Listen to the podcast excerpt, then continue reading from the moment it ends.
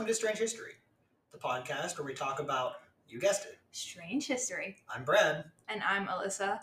and today we'll be doing a shallow dive into the history of the war that wasn't really a war, but was a war the Anglo Spanish War. We're going to talk politics, boats, naval battles, some more boats, Sir Francis Drake, and maybe some more boats. There's a lot of big bad boats. Although technically the biggest, baddest boats came later, but I digress.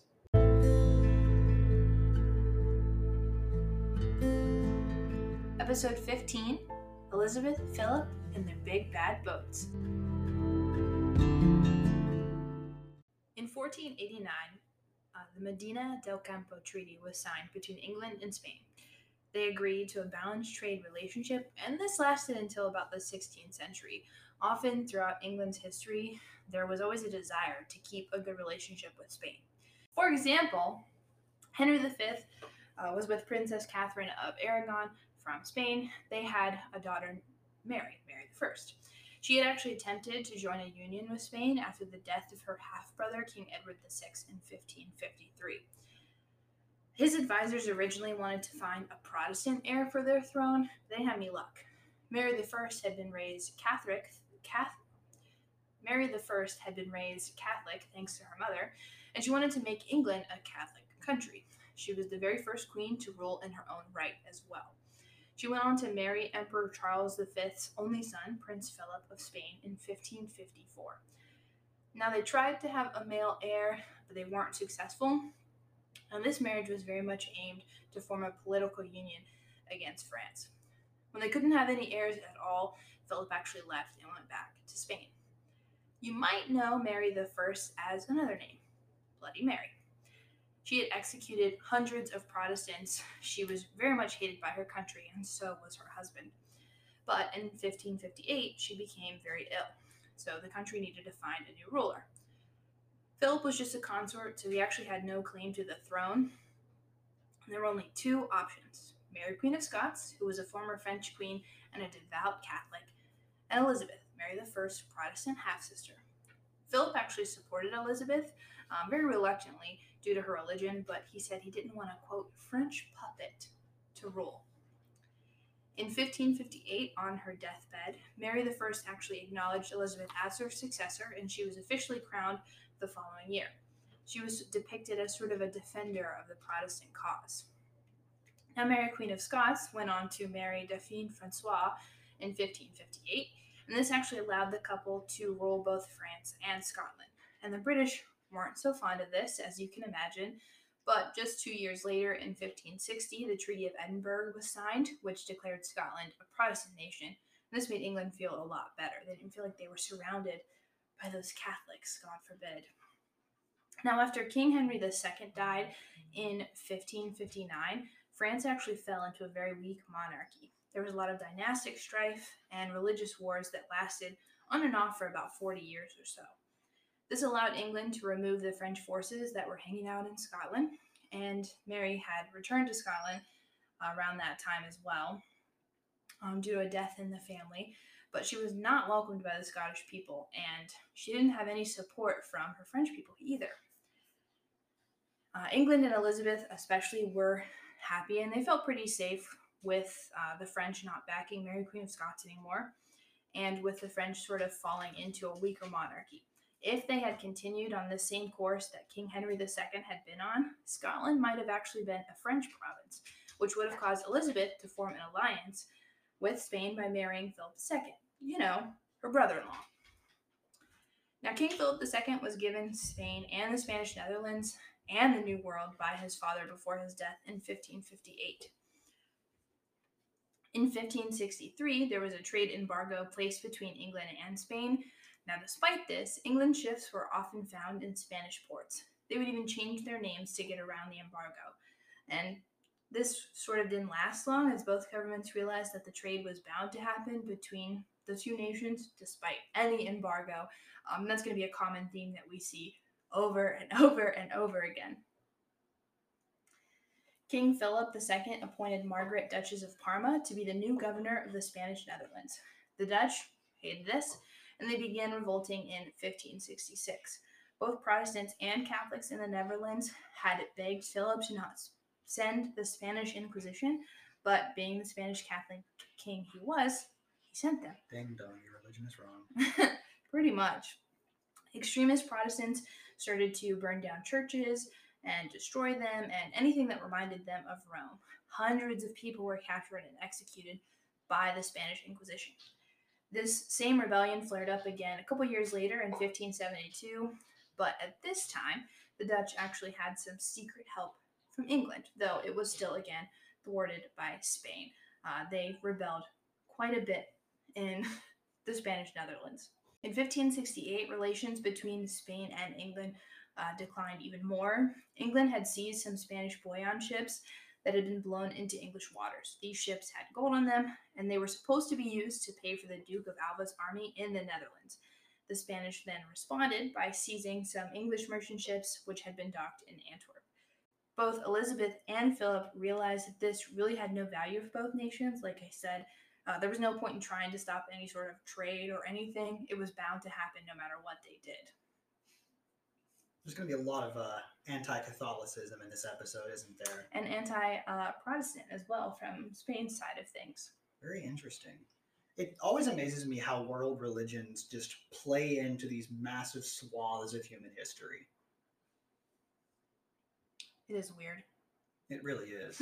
when it comes to Spain, you can really bring, uh, really blame the original Catholic king, so Isabella and Ferdinand, and I mean Philip II is like their great grandchild, so obviously he's going to carry on The You know, family legacy. the of family being- legacy of the Spanish Inquisition. Right. Ding dong, your religion is wrong. Battles are fought on all sides, and history is always written by the victor, but history is weird. It's linear but non-linear, subjective but objective, and that makes things very difficult to understand from time to time. The episode that we're doing today is a notable example of that. And although our story focuses mostly on that big Anglo Spanish War of, eight, of 1585 to 1604, we also need to discuss one of the many potential lead ups to the overall event. There are many times throughout human history where a single event, a single major incident, can be traced all the way back to one thing.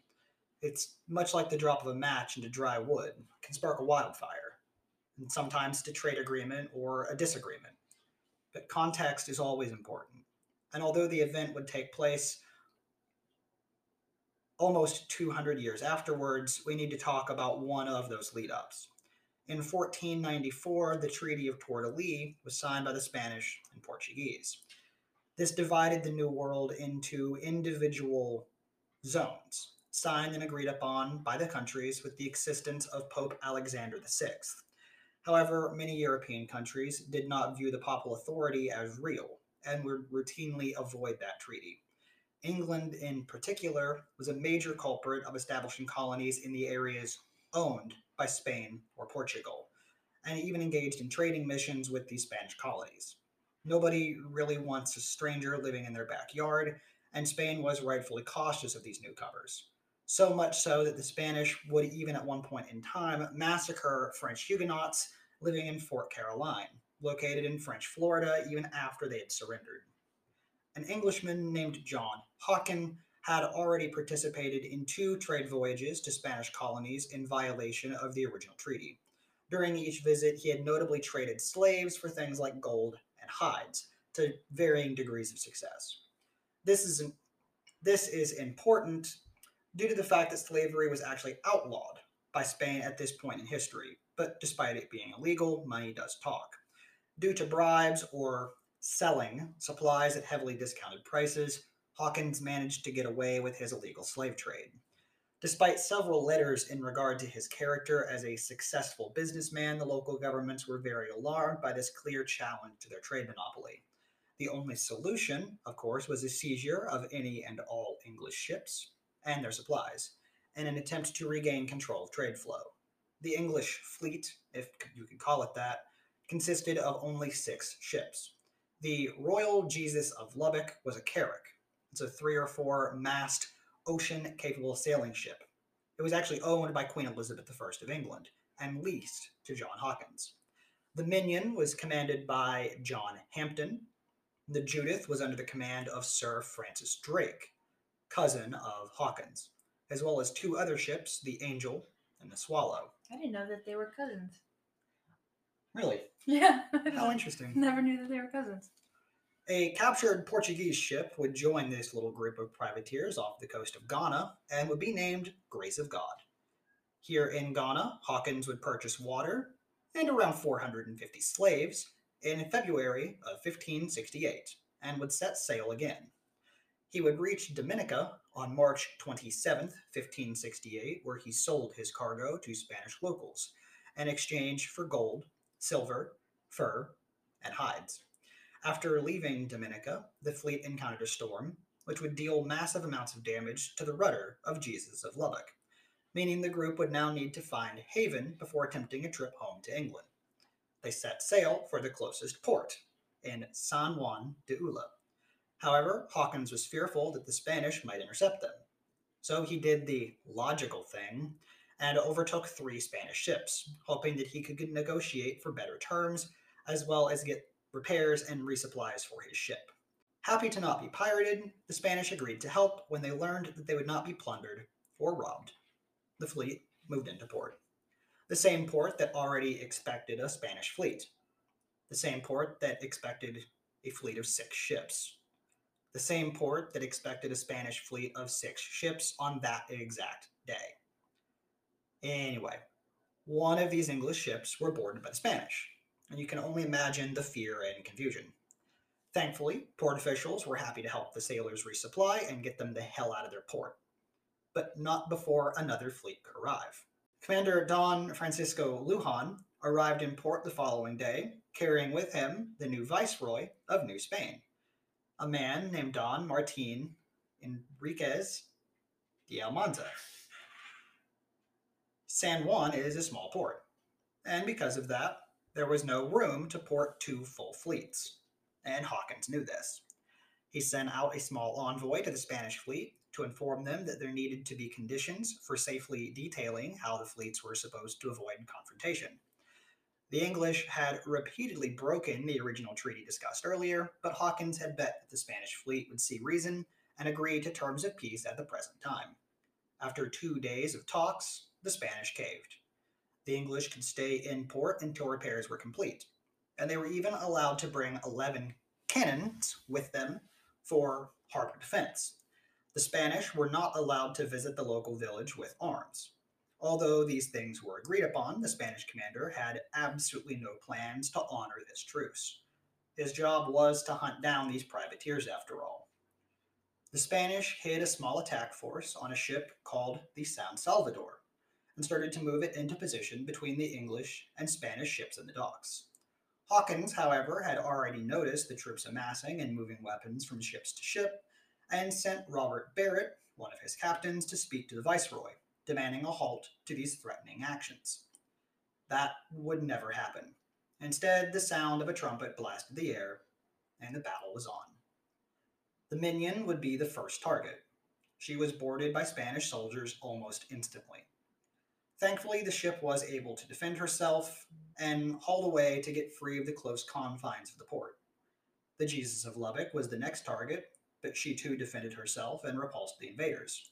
Lashing herself free, she attempted to join the Minion at sea. At some point in the battle, however, the captain of the Grace of God set fire to his ship, scuttling it before joining Hawkins on the Jesus of Lübeck. Cannon fire from the shoreline batteries slammed into the Lübeck, dealing great damage and breaking the masts, therefore rendering the ship immobile. The Spanish gun batteries continued fire into the smaller ships, sinking the Angel very quickly, and allowing the Swallow to be captured by Spanish forces. Hawkins and a few sailors abandoned the damaged Jesus of Lübeck, hopped onto the Minion, and escaped alongside the Judith. The shocking news, however, continued the following morning when Hawkins had discovered that his cousin, Sir Francis Drake, had taken the ship called the Judith and abandoned them and sailed home, leaving the Minion alone and overcrowded. Hawkins would leave 110 men behind to surrender in an attempt to lighten the load on the crossing of the Atlantic. He would return to England with only 15 sailors, and only 70 survived the ordeal overall. Hawkins would also accuse the Spanish of treason and treaty violations. The Battle of San Juan de Ulloa would mark as one of the first clear precursors to the Anglo Spanish War that would follow. In 1572, which was the same year as that last Dutch rebellion I mentioned earlier, England actually signed the Treaty of Blois with France. They sort of gave up any idea of hostility between the two nations because they felt like Spain was actually a bigger threat. In 1578, King Philip II appointed the Duke of Parma, Alexander Farnese, as the new commander of the Army of Flanders in the Spanish Netherlands in hopes to prevent any future rebellions. This kind of worked. Um, there really weren't any more uprisings that the Spanish couldn't handle, uh, at least in the Netherlands. In 1585, Queen Elizabeth had sent Sir Francis Drake and hundreds of men to the New World. They actually created this plan in 1577 alongside her advisors that uh, Francis Drake would venture to the New World, destroy Pan-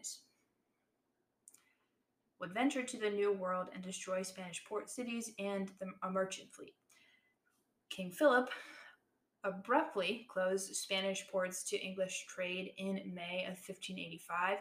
But as I mentioned earlier, there was really no way to stop trade between these two nations, and it continued despite this quote unquote closure. By November of that year, both nations were making plans and preparing ships. They could feel that a war was on the horizon. Drake and his fleet captured the capital Hispaniola, which caused Philip to order plans to invade England that following January in 1586. Really, both nations tried to keep peace as long as possible. King Philip II was dealing with a lot. He was concerned about another revolt uh, in the Netherlands. He was worried about defending the Western Mediterranean against the Turks, and he had a lot of responsibility as the commander in chief of militant forces of the Counter Reformation. Another reason was just geography. England, England and Spain are not close together at all. Um, so you can see how that would be a huge issue, especially back in this time frame.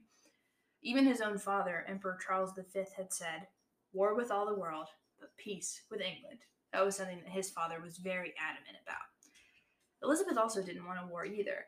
She deeply cared for her people, and keeping peace with Spain meant trade with Antwerp, which was incredibly important for the English economy.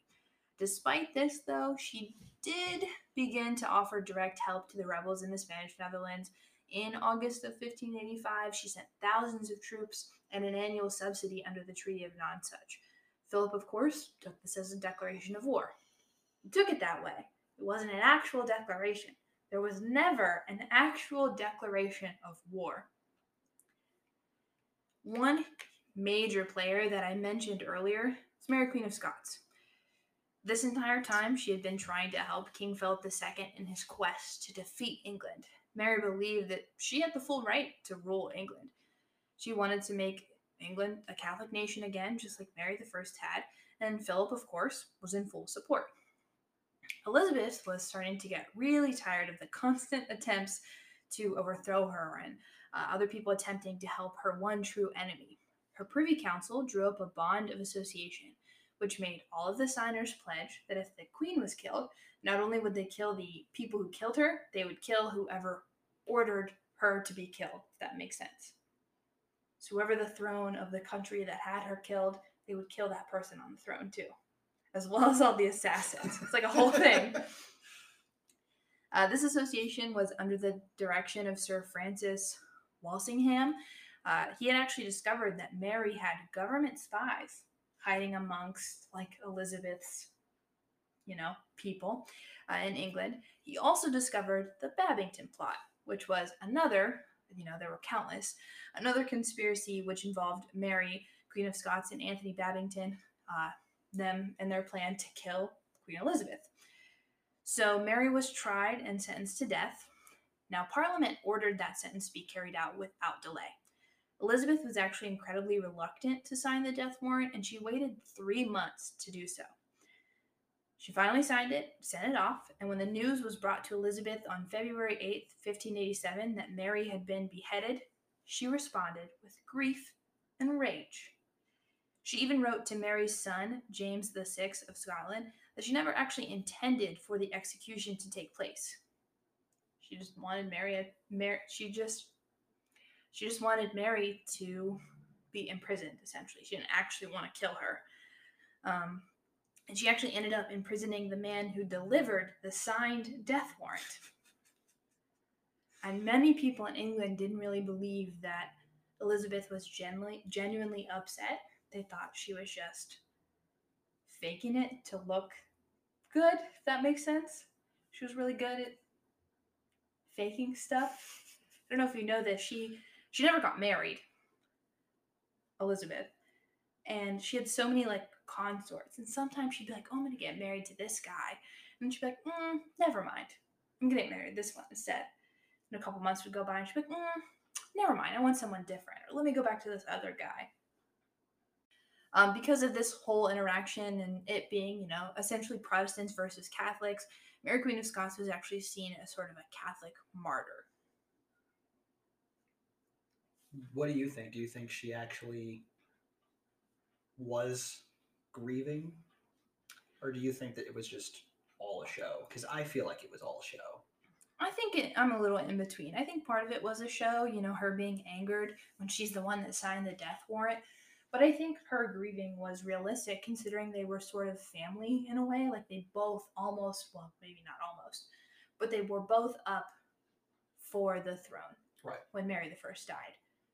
So I think, you know, they may have originally had some sort of relationship. They both grew up in terrible ways, honestly.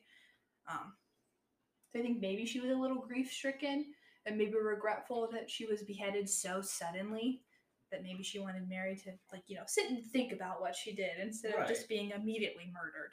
You know, put her in timeout. Uh, Yeah, I think that's what she wanted to do instead, but that's not what happened.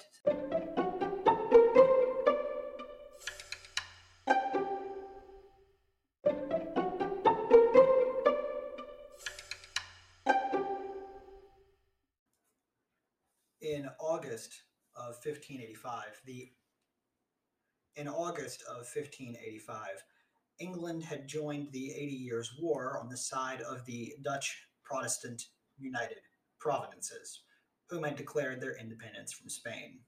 This would prompt Sir Francis Drake to sail to the West Indies, where he sacked or plundered Santo Domingo, and turned his ships southbound.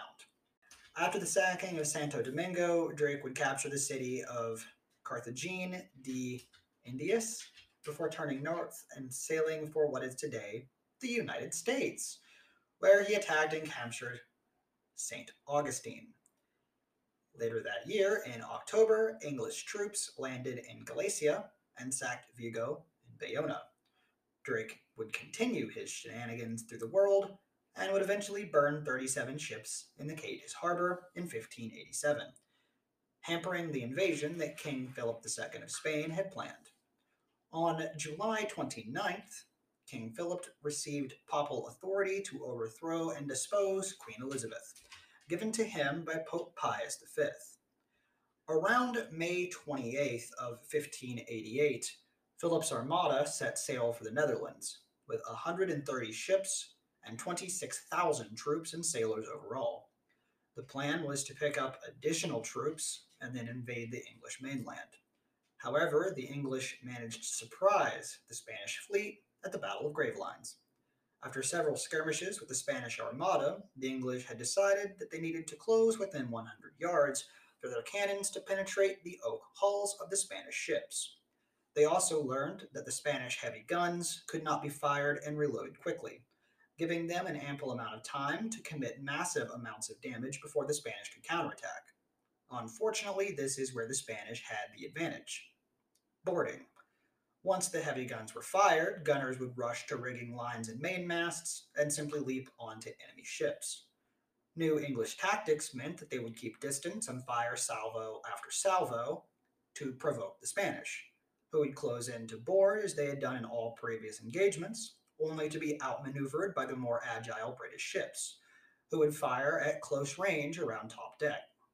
The idea here was instead of firing into the lower decks, they would kill as many of the seasoned troops and cannoneers on top deck as possible.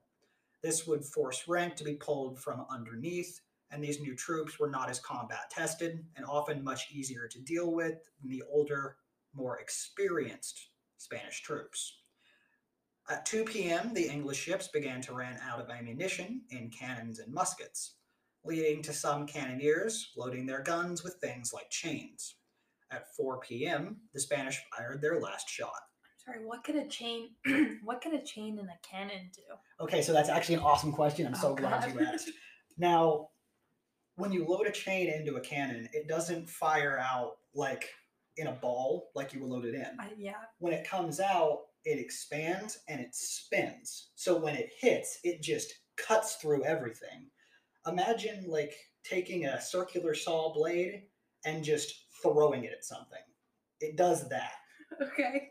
it does massive amounts of damage.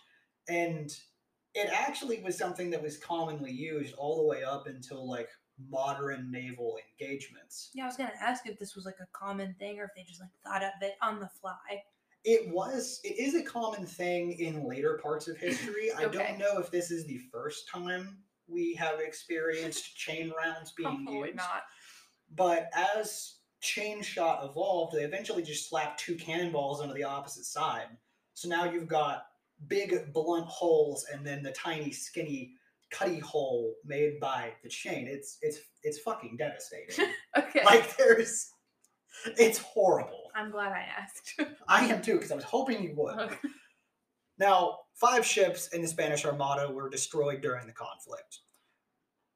But so many were damaged during the Battle of Gravelines that the invasion force was severely hampered. The San Lorenzo would suffer a multi prong attack when it ran aground near Calais.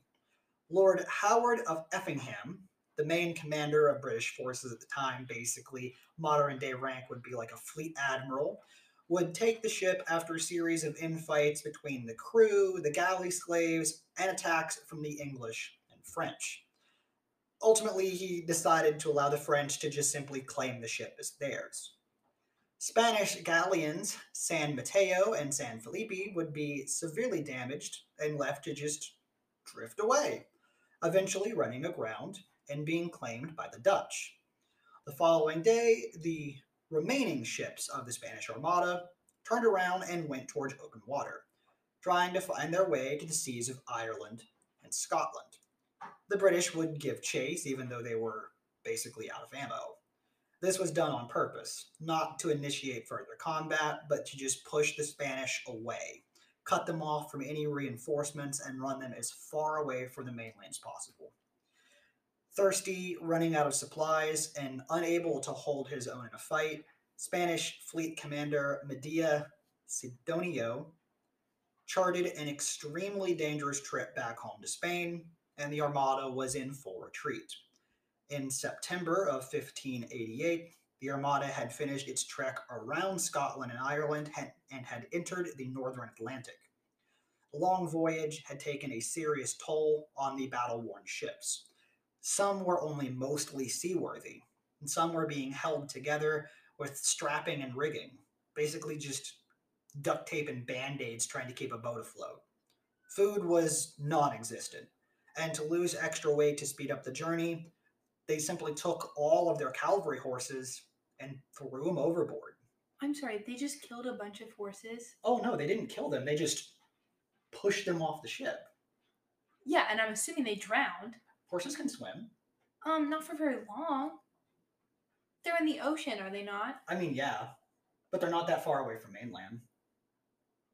They tried to hug the coast as close as they could. They didn't want to be too far out at sea because they knew half their ships were, you know, had holes in them. You can't go too far out. They just threw horses into the ocean? Yeah, Okay, pretty much. great. Now, unable to chart a course home in these new and very unfamiliar waters, as well as having no way to measure longitude, the Spanish were in for another horrible fight. But training and all the cannons and ammunition in the world could not defend against the wrath of a very, very angry god. And before they could realize what had happened, the Gulf streams had changed and the weather started to hit them. Hard westerly winds simply battered the brave soldiers, pushing many of the ships off course. Again, the idea of reducing weight to get home faster was important. And because of that prior decision, all anchors had been thrown overboard weeks ago, meaning the ships couldn't even lash themselves down for safety. Some made it to land, others simply disappeared, never to be seen again. Those who did make landfall would be cut down by British troops. They were just simply waiting for them, and it was a slaughter. Others would die of hunger, thirst, or exposure. Following those storms, an additional 5,000 lives were claimed, not counting for the almost 15,000 that were lost to combat. When the Spanish finally arrived back home, the Armada had been cut down to only 67 ships and less than 10,000 men. Those who did manage to come home would die of sickness or injuries. When Philip learned of the failure, he quoted, I sent the Armada against men, not gods, winds, and waves. By comparison, the British would suffer very few losses. Only 50 to 100 men lost in combat, another 400 wounded, and no ships lost. However, diseases like typhus and hunger would claim the lives of many, as sailors of the Kingdom of England would be discharged without pay for months on end. Fearing another attack, the Navy stayed on active duty for the following months, even as its sailors simply withered away and died around them. In 1589, Elizabeth would approve the Counter Armada, the British answer to the Spanish attack, and it would be led by Sir Francis Drake. It would ultimately be unsuccessful, and allowed Philip to retain naval superiority through the rest of the war. Interestingly enough, the Battle of Gravelines would change the face of naval combat. Previously, naval combat mostly consisted of just hitting each other and boarding them for close combat. But now, British naval combat would rely on the overwhelming use of heavy naval guns. Although the Spanish still had more ships, the English ships were better armed and armored, meaning that numbers no longer mattered. Philip would go on to raise two more grand armadas to deal with the English. However, they would be destroyed or scattered by storms each time before they could be deployed. In 1591, a squadron of Spanish ships sailed to the Azores, where some British ships were anchored and drove them out. They captured one of the first class royal galleons. Elizabeth commanded her navy to attack the New World to intercept Spanish treasure fleets um, but it didn't actually go that well because during this ambush, the Spanish actually captured the English flagship, the Revenge. Uh, as Brad mentioned earlier, all of the attacks in 1585 um, and so on. I don't know if you know this, but the Spanish were somehow always warned of those attacks. Despite how bad it went for them, they always knew it was going to happen. They just still weren't prepared as they should have been. That's interestingly weird. Yeah, they were always warned. Does Um, anyone know by who? no, not that I can find. I can just imagine, like, I don't know, maybe Queen Elizabeth with a little fake mustache and a three piece suit. Listen, she was a, a little bit of a fake, so like I feel it. In June 1596, a large Anglo-Dutch naval force prepared for battle. Their plan was to attack the Spanish ships before they actually entered the harbors. Uh, Sir Walter Raleigh managed to defeat, burn, and capture over 40 Spanish ships. Cadiz then fell to the Allies, which allowed them to hold the port for about six weeks or so before returning to the Isles. Throughout the 1590s, the Spanish used huge convoy escorts, which allowed the Spanish to ship three times as much silver as they could before. So they were a little bit more prepared as time went on. Both Sir Francis Drake and John Hawkins died of disease during a disastrous expedition into the New World, uh, Puerto Rico, Panama, and some other Spanish territories in that sort of 1595 to 1596 uh, year or so.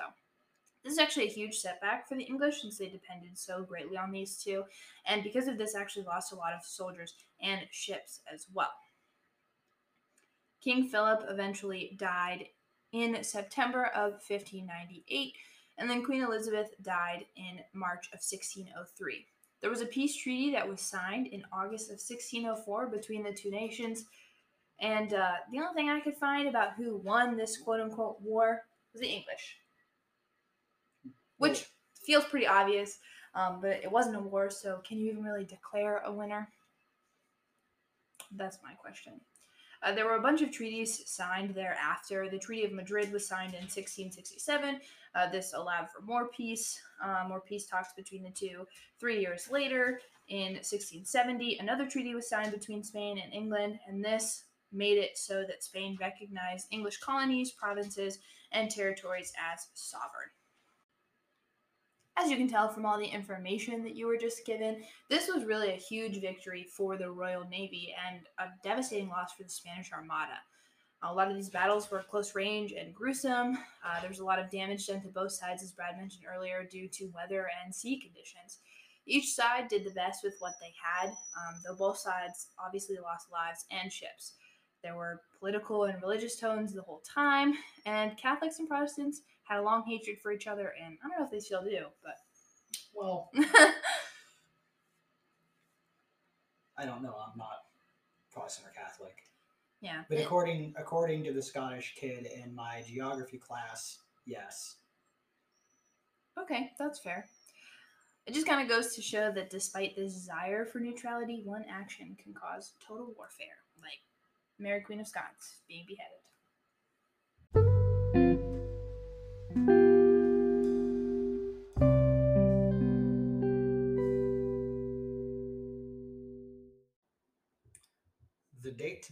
Is January 21st, which is a remarkably awesome day in world history. Do you know what? I don't. Okay, so today is the day when King Louis the 11th, no, King Louis the 16th Mhm. of France was executed via guillotine during the French Revolution. Personally, one of my least favorite revolutions, but still super interesting. you have a list of favorite revolutions. I do have a list of favorite revolutions. Okay. I also have a list of how many times, or is there a guillotine here, have been asked to me on tour. Once. Early in the morning of January 21st, 1793, King Louis XVI was woken up in his cell and dressed by one of his attendants.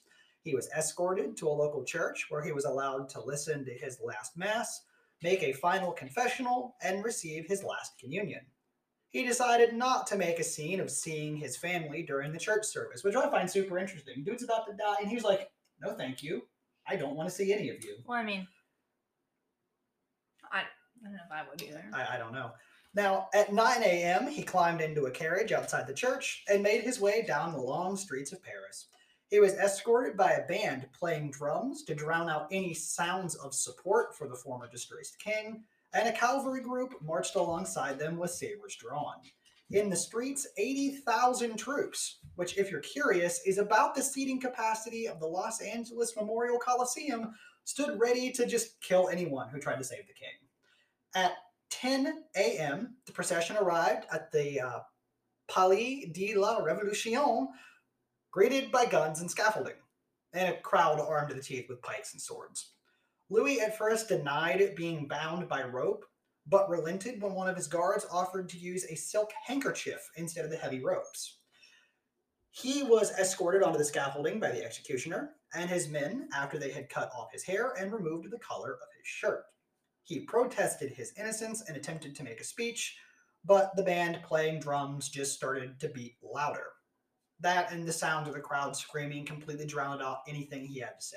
And even eyewitnesses there didn't have any clue as to what he was trying to attempt to say. Louis would be beheaded right there on stage in view of thousands of people, although some eyewitnesses do report that it actually wasn't a clean decapitation, and the blade actually struck him in the back of the skull and exited through his lower jaw. Some people rushed up to that execution platform to dip their own handkerchiefs in his blood to keep as souvenirs, which that's just macabre. Well, I mean, like the guillotine was like a big deal back then. Oh yeah, So it feels like a vibe, you know, like you meet someone who's, you know, hasn't attended their first beheading yet. And you're like, oh, you know what I have? A handkerchief soaked in King Louis the XVI blood. They'd be like, oh, cool, a vibe. okay. Or they'd be grossed out. But I'm just saying, there were definitely, it was definitely like Yeah, there's no really in between there. fan behavior. Now, Charles Henry with an I Sanson, the executioner, would get more than the head of the king, however, In addition to his hair, his shirt, and his head, he also stole what remained of Louis's emotional stability. Before tying off his hands with that handkerchief, Sanson called the king sire, a word that he hadn't heard in months after his disgrace. According to Sanson's personal account, the mention of the word caused a very clear wince of pain that shot across the face of the former king. The Sanson family would take one more thing from the king, however. Henry Sanson, the eldest son of Charles Henry Sanson, very creative family, would take the life of Marie Antoinette in April, just months afterwards, executing her in the same place, in the same fashion as King Louis XVI. Here's a fun fact for you that Brad didn't know that my freshman year history teacher told me um, in my entire class. Viva la Vida by Coldplay is in fact about King Louis XVI and the French Revolution. If the album cover wasn't enough to give it away, if you truly listen and like look up the lyrics, it's it's about King Louis. Incredible. I think that's super funny that they were like, you know who we should make a song about? King Louis XVI.